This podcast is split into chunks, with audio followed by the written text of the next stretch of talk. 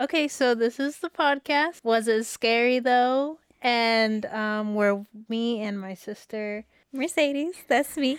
and my name's Marcella, um, where we talk about our thoughts on the scary movie that we watched previously. So here we'll just talk about how we feel, what we think, and then well, we just like kind of send out like, "Hey, we're watching this movie.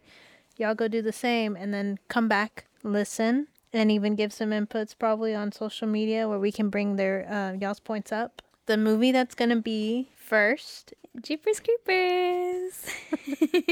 All right, yeah, older movie, but I think that we should definitely start with something that majority of people have seen, and if you haven't, well then hopefully you can give us some really good opinions because it's a fresh point of view on that movie. right. And don't listen to us first talk about the movie because it's going to spoil everything about what happens. Yeah. So, Yeah, this is definitely a spoiler podcast if you haven't seen it. yeah.